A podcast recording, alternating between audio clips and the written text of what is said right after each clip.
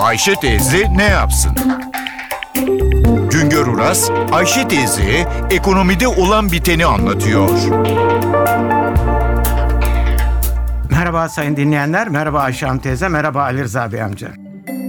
Tekstil sektörü ve giyim sanayi ayrı ayrı iki sektördür ama sonuçta bir bütünün parçalarıdır. Birinci aşamada tekstil sektörü ham maddeden, pamuktan, yünden, sentetik elyaftan, kumaşa, giyimde ve diğer amaçla kullanılacak dokumaya kadar ki üretimi yapar. İkinci aşamada giyim sanayi sektörü tekstil sanayinin ürünlerini kullanarak bu ürünleri giysiye dönüştürür. Türkiye'de tekstil ve giyim sanayi hem istihdam hem üretim değeri hem de ihracat potansiyeli bakımından önde gelen sektörlerdir. Bu iki sektör milli gelir içindeki payları sağladıkları istihdam ve ihracat potansiyeliyle ülke ekonomisinin lokomotif sektörleri durumundadır. İmalat sanayinde yaratılan toplam katma değerde tekstilin payı %9, giyim sanayinin payı %7 oranında. Tekstil ve giyim sanayinin toplam imalat sanayi istihdamdaki payı %27, ülkedeki toplam istihdamdaki payı %7 oranında. Tekstil sektöründe 18 bin iş yerinde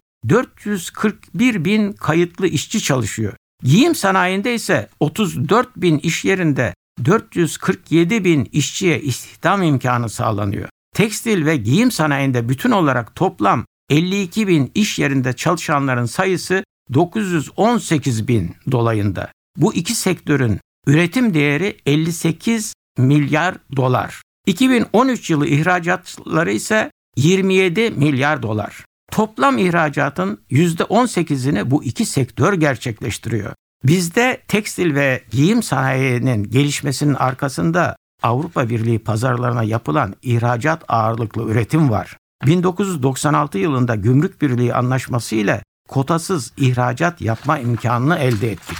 Daha sonra da 2007 yılında Avrupa pazarlarına tekstil ve hazır giyim sektöründe kotasız olarak ihracat yapmaya başlayan Çin ürünleriyle rekabet zorunluluğu Türkiye'de bu iki sektörde moda ve markaya dayalı ve katma değeri yüksek ürünlere yönelmeyi sağladı.